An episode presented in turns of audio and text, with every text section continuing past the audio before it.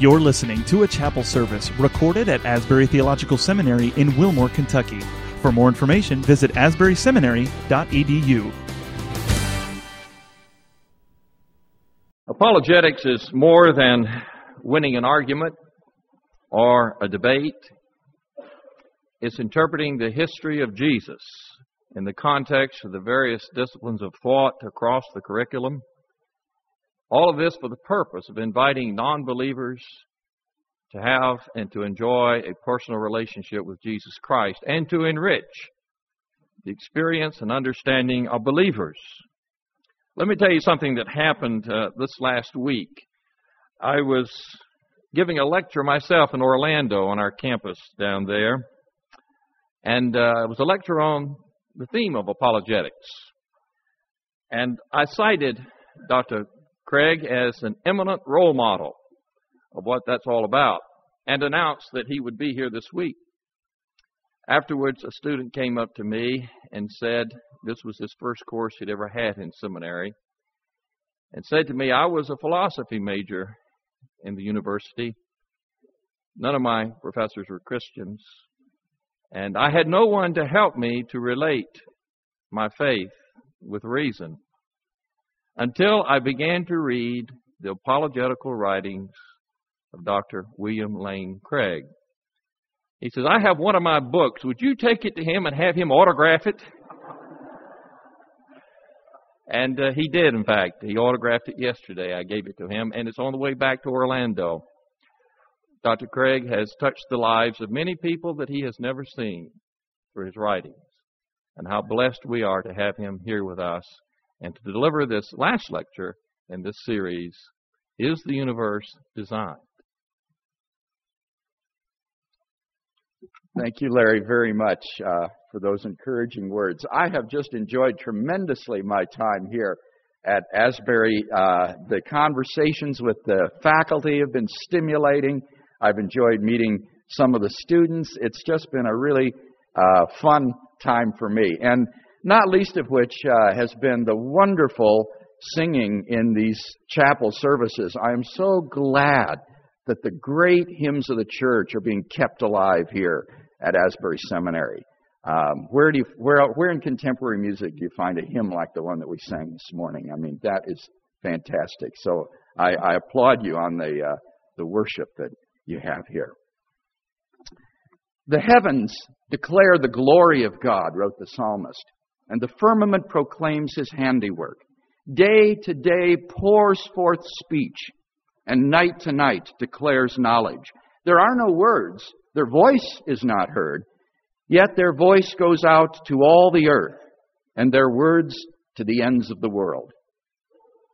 It was not only the Hebrew poets who saw in the world about them eloquent, silent testimony to the existence of nature's designer. The Greek philosophers, such as Plato and Aristotle, also saw in the natural world the fingerprints of God.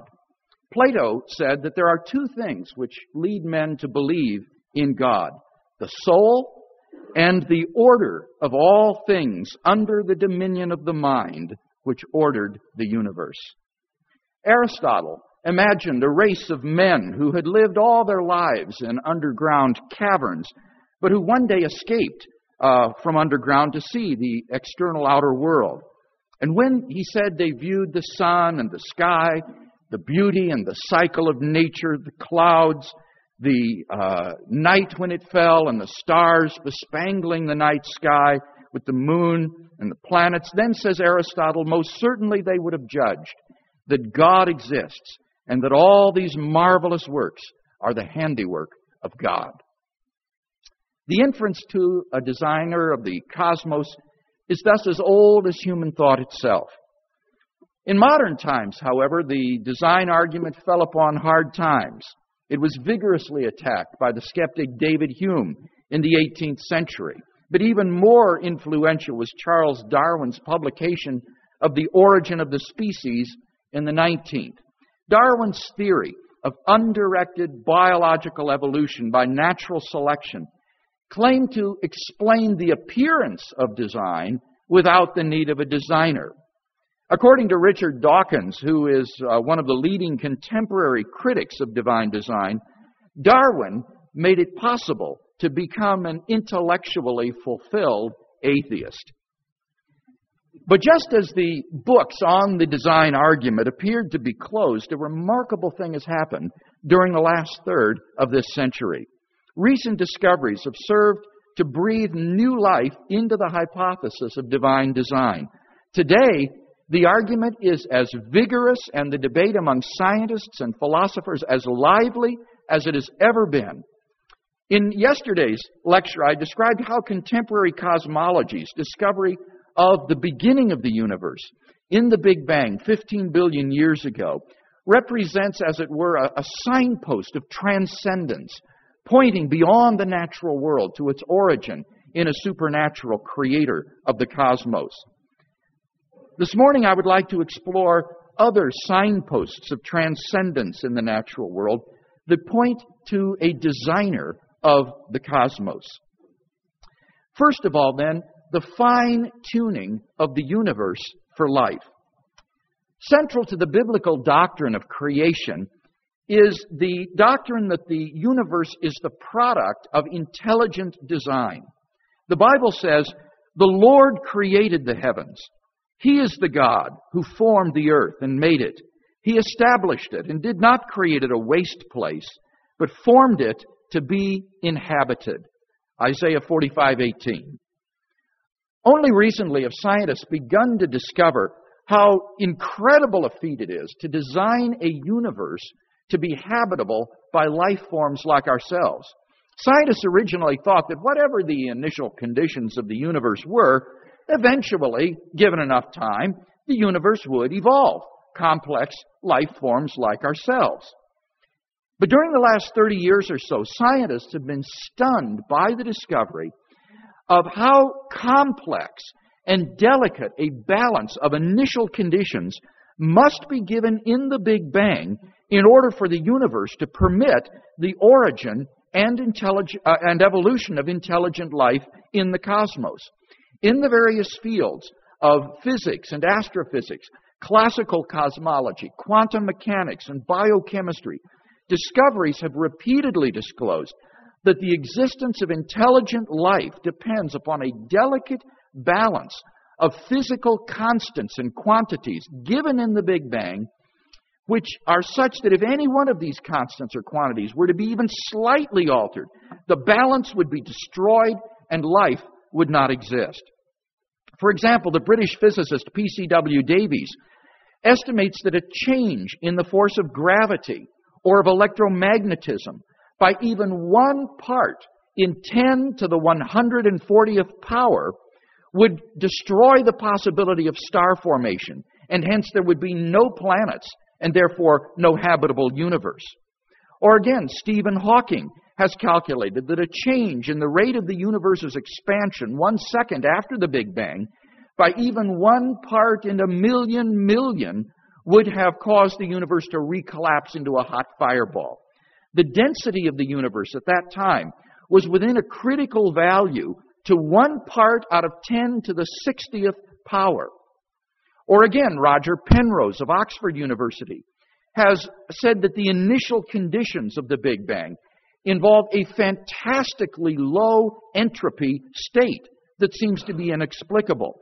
In order for this to arise by chance, says Penrose, the accuracy of the Creator's aim would have to be on the order of one part out of 10 to the power of 10 to the power of 123.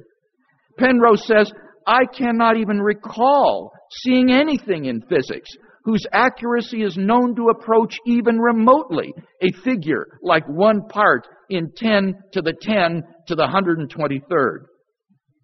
Our universe thus appears to be balancing on a razor's edge that allows for the existence of ourselves, of intelligent life. From the moment of its inception, the universe appears to have been incompre- uh, incomprehensibly fine tuned for the existence of intelligent life. Now, how is this to be explained? Some scientists have hypothesized that perhaps this is due to physical necessity, that the universe had to be this way. that there's some sort of unknown theory of everything, which, if discovered, would explain why the values and constants have to be as they are. But this seems, on the face of it, to be extraordinarily implausible. This would require us to believe that a life prohibiting universe is virtually, physically impossible. But surely it does seem possible that the universe would not be life permitting. If the primordial balance of matter over antimatter had been slightly differently proportioned, if the universe had expanded just a little bit more slowly or just a bit more quickly, uh, or if the early entropy state of the universe had been adjusted in just a little marginal way, any of these adjustments and more would have destroyed the balance and prevented a life permitting universe. And yet, all of these seem to be perfectly possible physically. And thus, the person who maintains that the universe must, of physical necessity, be life permitting is taking an extraordinarily radical line which requires uh, strong proof. But there is no proof. This is simply a, a conjecture that's put forth as a bare possibility. Moreover, there are good reasons to reject this alternative. First of all, there are models of the universe which are different from the existing universe. As Professor John Leslie, a philosopher of science at the University of Guelph, explains, the claim that blind necessity is involved, that universes whose laws or constants are slightly different aren't real physical possibilities is eroded by the various physical theories, particularly theories of random symmetry breaking, which show how a varied ensemble of universes might be generated. If, as Leslie maintains, quantum indeterminacy is real, that is, on the subatomic level there is real indeterminacy, then it must be possible for the universe to be different than it is, because many of these constants and quantities are the result of transitions from indeterminate quantum states or quantum processes, which are random in nature. Moreover, even if the laws of nature were physically necessary, they still have to be supplemented by initial boundary conditions. As Professor P.C.W. Davies says, even if the laws of physics were unique, it doesn't follow that the physical universe itself is unique the laws of physics must be augmented by cosmic initial conditions. There is nothing in present ideas about laws of initial conditions remotely to suggest that their consistency with the laws of physics would imply uniqueness. Far from it. It seems then that the physical universe does not have to be the way it is. It could have been otherwise. And thus it seems that one cannot say that this incredible fine tuning of the universe for intelligent life is simply the result of physical necessity. Well, then, could it be instead the result of chance? Well, again, this hypothesis seems extraordinarily unlikely. Sometimes people will say, well, look, it's like winning the lottery. Any particular person's winning it is extraordinarily improbable, but somebody has to win it. Now, what this objection helps to bring out is that it's not just the improbability that's at stake here. Rather, what we're talking about is the specified probability that a universe which is life permitting should exist. The correct analogy would be a lottery in which a billion, billion, billion black balls are mixed together with one white ball, and then one ball is drawn at random from the collection. Now, while it is true that it is uh, equally improbable that any single ball should be the one selected, nevertheless, it is overwhelmingly more probable that whichever ball you pick, it will be black rather than white. And in exactly the same way, even though the existence of any particular universe may be equally improbable with any other, it is overwhelmingly, incomprehensibly more probable that whichever universe exists, it will be life prohibiting rather than a life permitting universe. So it's not just the probability of some universe or other existing, but rather the probability of a life permitting universe existing. Now, other times, certain scientists have tried to get around this by saying, well, look, we shouldn't really be surprised at the improbability of the fine tuning of the initial conditions of the universe, because after all, if they weren't finely tuned, then we wouldn't be here to notice it. Given that we are here, we should expect the universe to be finely tuned.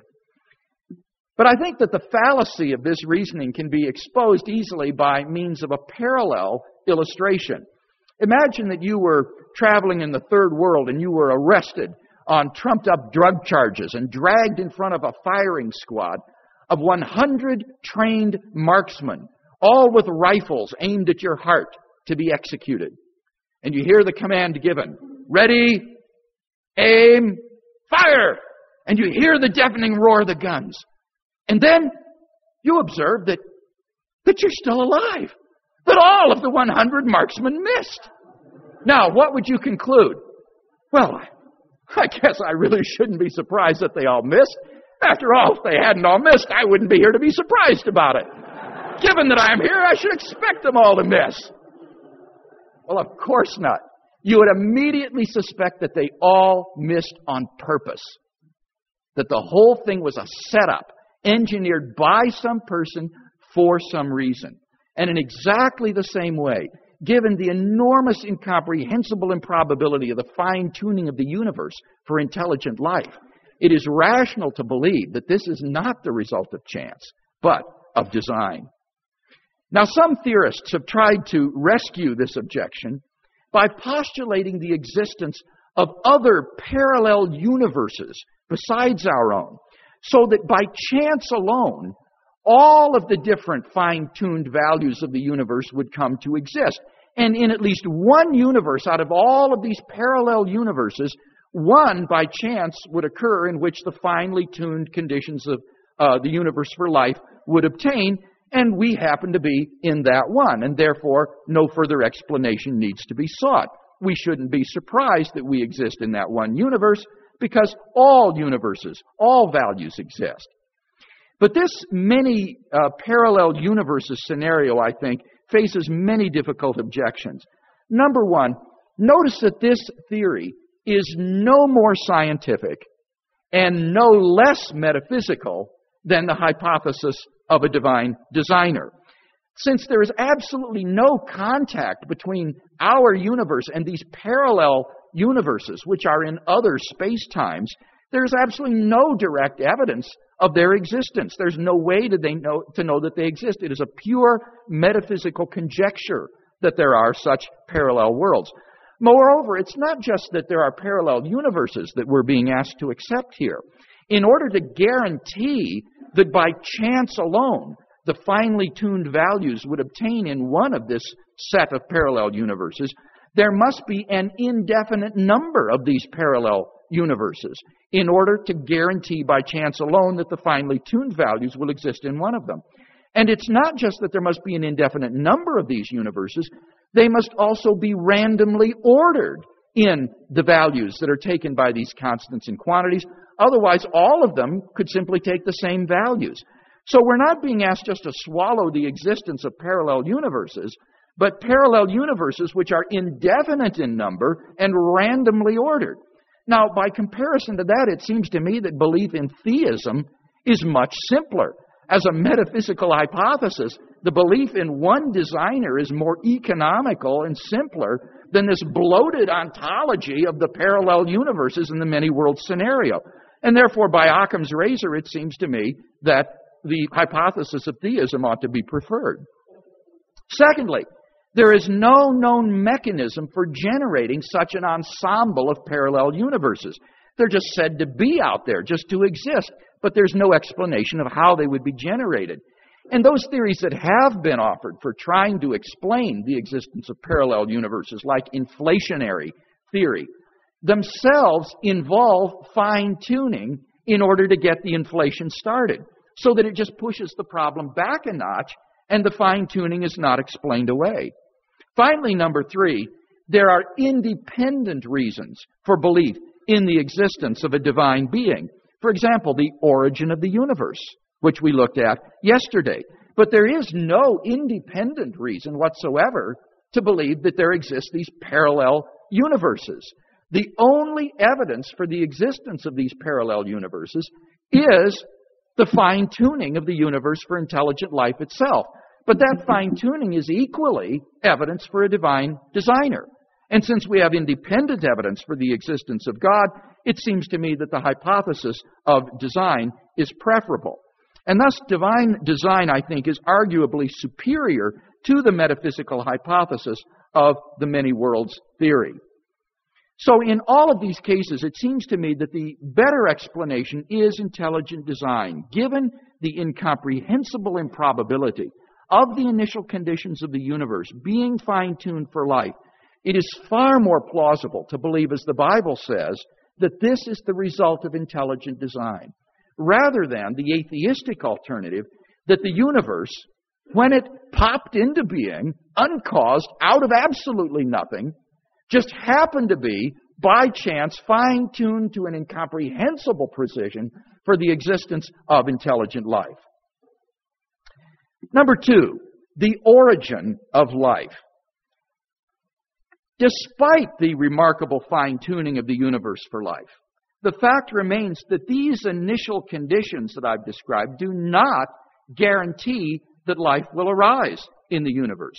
They are necessary conditions for the origin of life, but far from sufficient. Even given these initial conditions of the universe, the origin of life remains astronomically improbable. Now, most of us were probably taught in grade school or high school uh, that life originated in the so called primordial soup by processes of chance chemical reactions. Back in the 1950s, Stanley Miller was able to synthesize amino acids by passing electric sparks through a methane gas. And while amino acids are not alive, uh, proteins are made out of amino acids, and proteins are found in living things, and so the hope was that somehow the origin of life could be explained by chemical evolution. What the average layman does not realize, however, is that all of these old chemical origin of life scenarios have been have broken down and been abandoned. This has been wonderfully documented in uh, the book The Mystery of Life's Origin by Thaxton, Bradley, and Olsen. They point out that there probably never was such a thing as the so-called primordial soup because the natural processes of destruction and dilution would have prevented the chemical reactions supposedly leading to life. Thermodynamics also poses an insuperable problem for such scenarios. For there's no way to harness the raw energy of the environment, say in the form of lightning or the sun, in order to make it drive chemical evolution forward. Furthermore, no way existed to preserve the products of chemical evolution for the supposed second step in the development. The same processes that formed them would serve to destroy them again. Finally, it was originally thought that billions of years were available for life to originate by chance.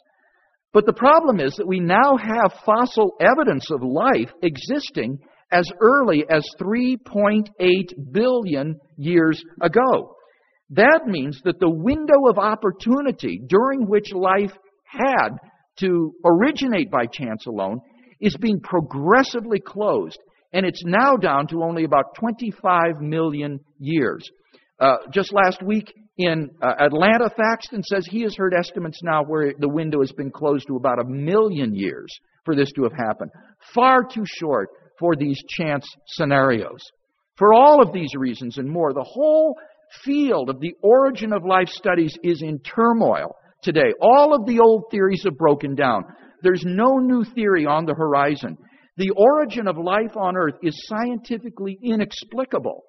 Francis Crick, who discovered the DNA molecule, says that the origin of life is, and I quote, almost a miracle, end quote.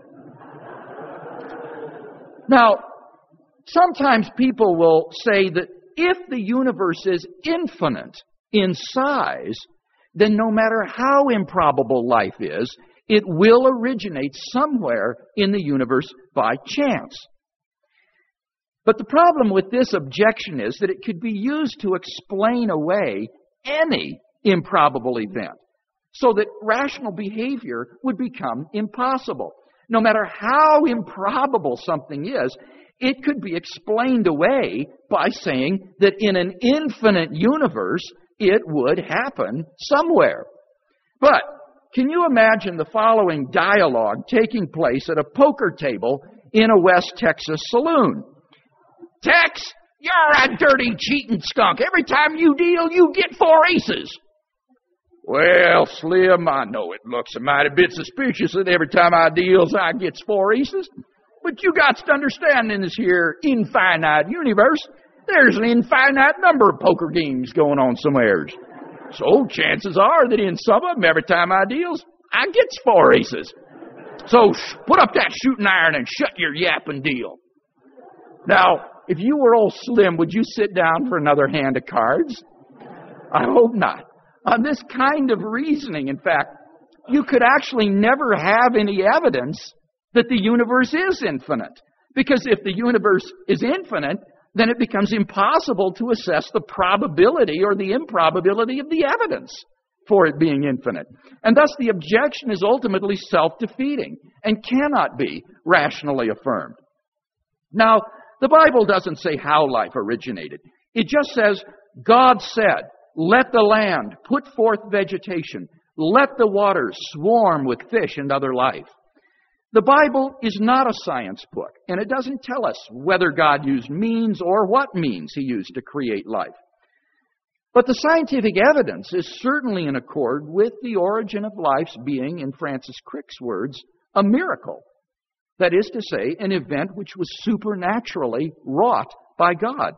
The Bible and science are certainly not in conflict on this issue.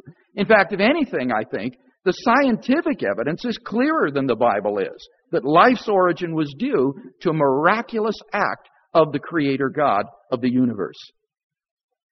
Number three, the evolution of complex life forms even given the initial fine tuning of the initial conditions of the universe, and even given the origin of life, there's still no guarantee that life would develop into complex organisms. So, where did they come from? Well, now this is an issue on which Christians themselves have a variety of viewpoints. Some Christians take Genesis to describe a literal six day creation week, which took place about 10 to 20,000 years ago. But it seems to me that there are clues in the text of Genesis itself that a literal creation week is not intended by the author.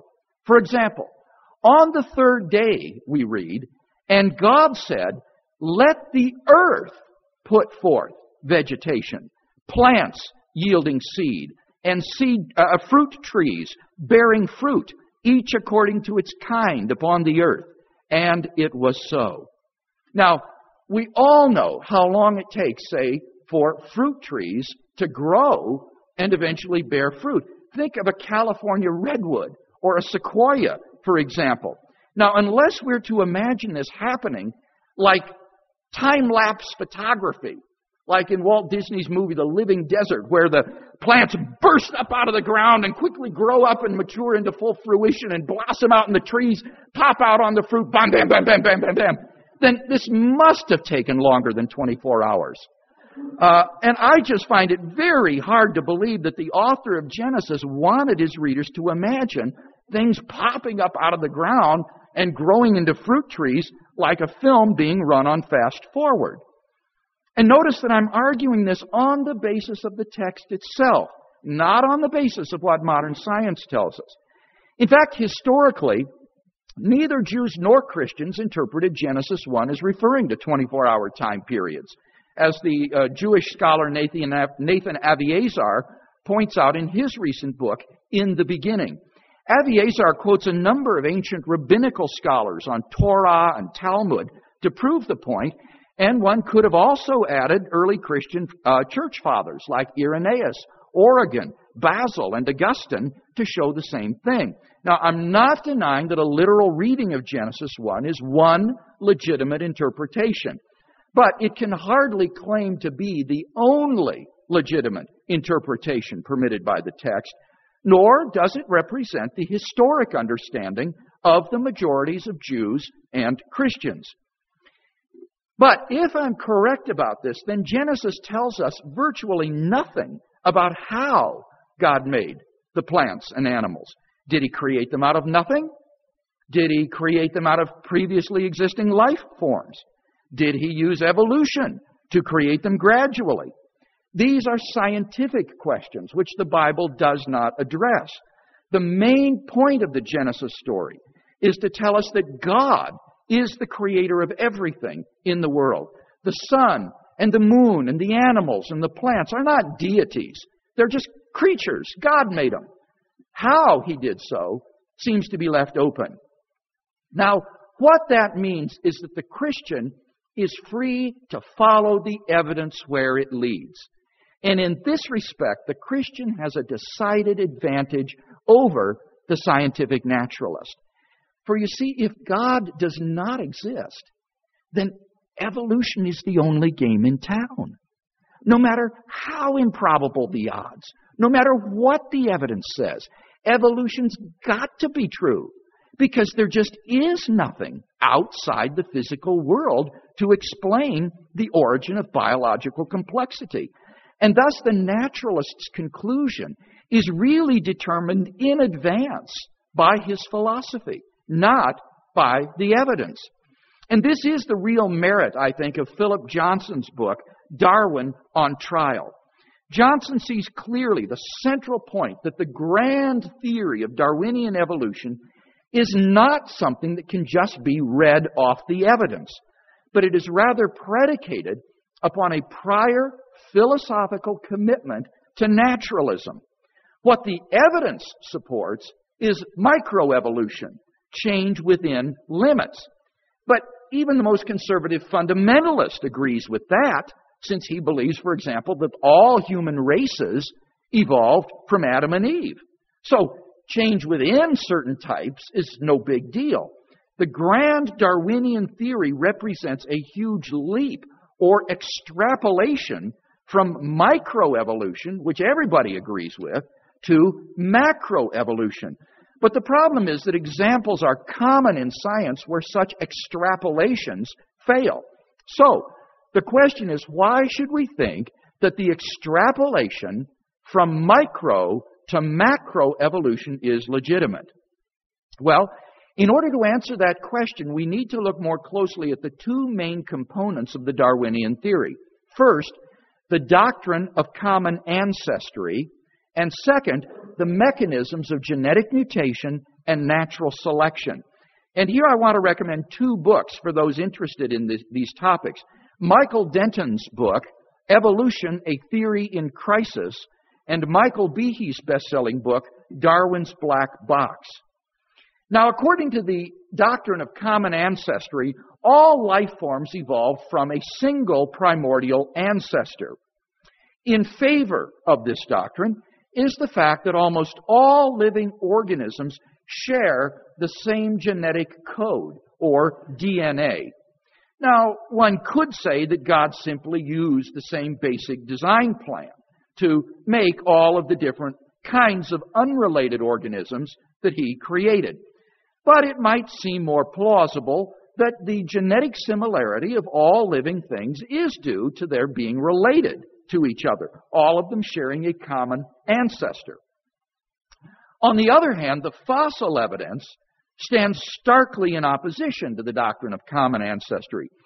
When Darwin first proposed his theory, one of its major weaknesses was that there are no organisms today which stand midway between other organisms as the transitional forms between them. But Darwin answered this by saying that these transitional animals existed in the past and are now extinct, but eventually their remains will be discovered. As paleontologists have unearthed fossil remains, however, they have not found the anticipated transitional forms. Instead, they've just found more distinct, unrelated animals and plants which have died off. Now, sure, there are a few suspected transitional forms, like the Archaeopteryx, uh, a bird which has certain reptilian features. But if Darwinian theory were true, we're not talking about a few isolated examples of missing links. Rather, as Michael Denton emphasizes, there should be literally millions and millions of these transitional forms in the fossil record. Think, for example, of all of the intermediate forms that would have to exist in order for a bat and a whale to have a common ancestor. This problem can no longer be dismissed by saying that we haven't dug deep enough. The transitional forms haven't been found because they're not there. Thus, the evidence concerning the doctrine of common ancestry is mixed. The DNA evidence lends some support to it, but the fossil evidence goes against it. Well, what about the mechanisms of genetic mutation and natural selection, which are supposed to drive evolution forward? According to the theory, evolutionary development occurs because random mutations produce new features in living things, and those that are advantageous for survival are preserved and get reproduced.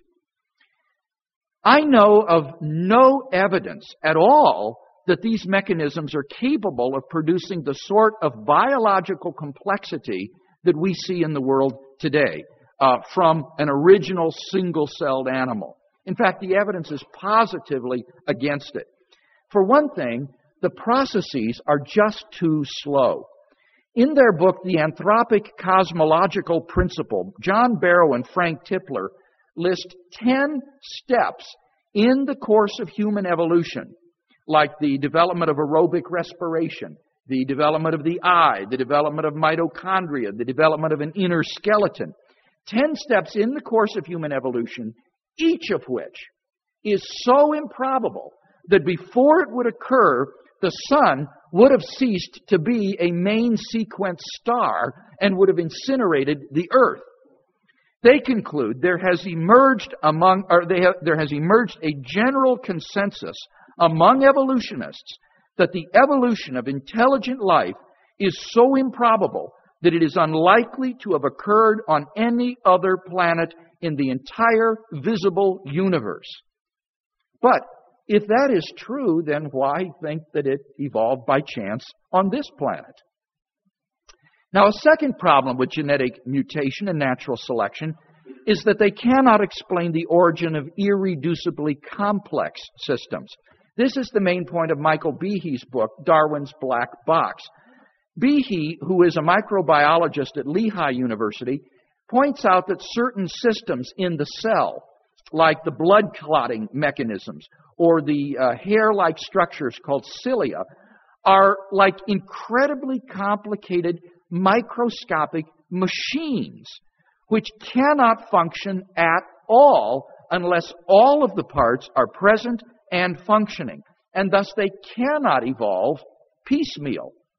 Surveying thousands of scientific articles on these systems, Behe discovered that virtually nothing has ever been written on how such irreducibly complex systems could have evolved by random mutation and natural selection. There is no scientific understanding whatsoever about how such systems originated. With respect to them, Darwinism has zero explanatory power. So the bottom line, it seems to me, is this that what Darwinism envisions is so improbable that if it did occur, it must have been literally a miracle. In other words, evolution would be actually evidence for the existence of God. So, in conclusion, our sampling of the evidence from just three areas of contemporary science the fine tuning of the universe for life, the origin of life itself, and the development of biological complexity reveals signposts of transcendence, pointing beyond the universe to its intelligent designer. And remember, the evidence here is cumulative.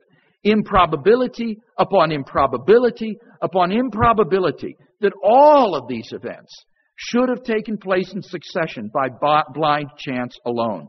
The theist, I believe, is certainly within his rational rights to conclude that we are not here by accident, we are here by design.